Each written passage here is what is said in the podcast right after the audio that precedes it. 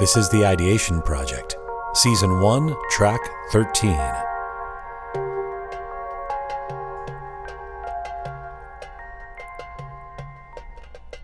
Is it possible to press pause? There's a biting energy in the air, an awareness that we're spinning too fast, like an appetite for destruction. And in a world of conflict, everyone now points fingers. If somewhere there is a field where common ground can be found, it's lost in reflexive reaction. Holding out an olive branch is obsolete. Trying to understand the other side is seen as quaint. Is it possible to press pause? When did reflection become a weakness? A sense of balance is now out of fashion. Moderation has become an antique. With each passing day, the culture of outrage hits a new peak. In the process, taking time to find perspective has transformed into a liability. Immediate judgment has become a badge of honor. There's an urgency in the world. Rush to declare the lone wolf, rush to blame the immigrant who must be a terrorist. Is it possible to press pause? We're an entire planet consumed in tales of dissension. Atrocities are not new, but now we see them in real time. We carry around Wi Fi windows into the pain.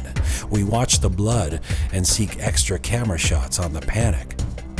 Awareness is progress, but then it becomes cacophony, and we demand quick explanations. We don't have the patience to await an informed verdict. We need a snap decision to satisfy our growing attention deficit. How do we slow it down when urging cooler heads is interpreted as inaction? How do we stop the cycle when every event demands an immediate reaction? Is it possible to press pause?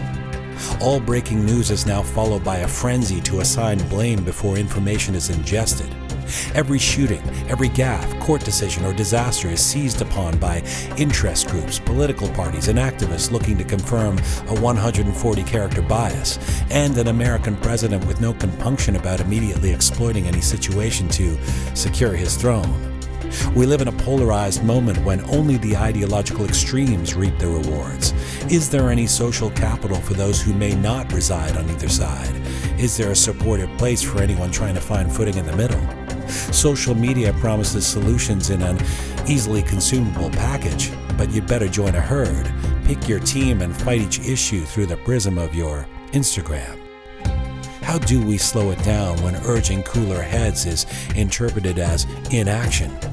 How do we stop the cycle when every event demands an immediate reaction?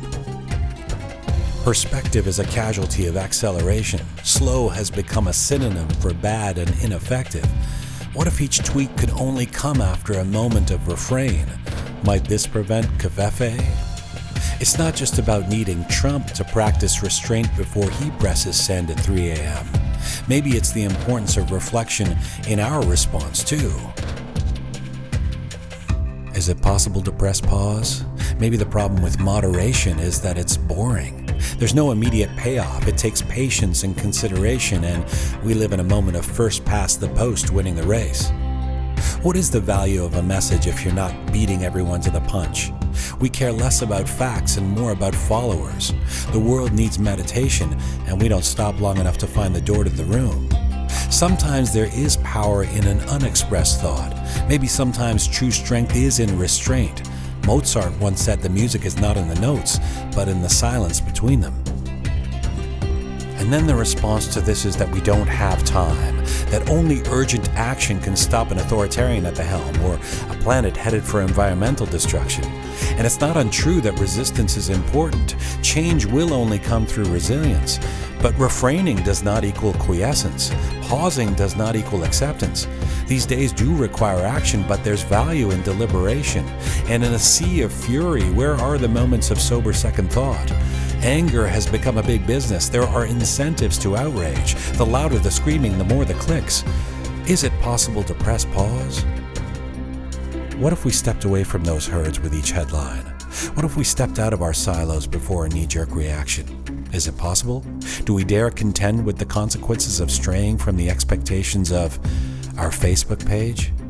It would take pause, measured consideration, more than just an occasional walk in the woods. It would be about recalibrating our world so that we take the moment to sit inside the emotions like grief or sadness or elation and not suppress them. so that we take time to breathe rather than reward ourselves with the temporary high of tweeting another zinger, so that we embrace the idea that pressing pause in whatever way we do it is not about losing ground, and that trying to understand the other side is not a sign of weakness. Nothing of worth comes too quickly. In a world infatuated by speed, our challenge is clear.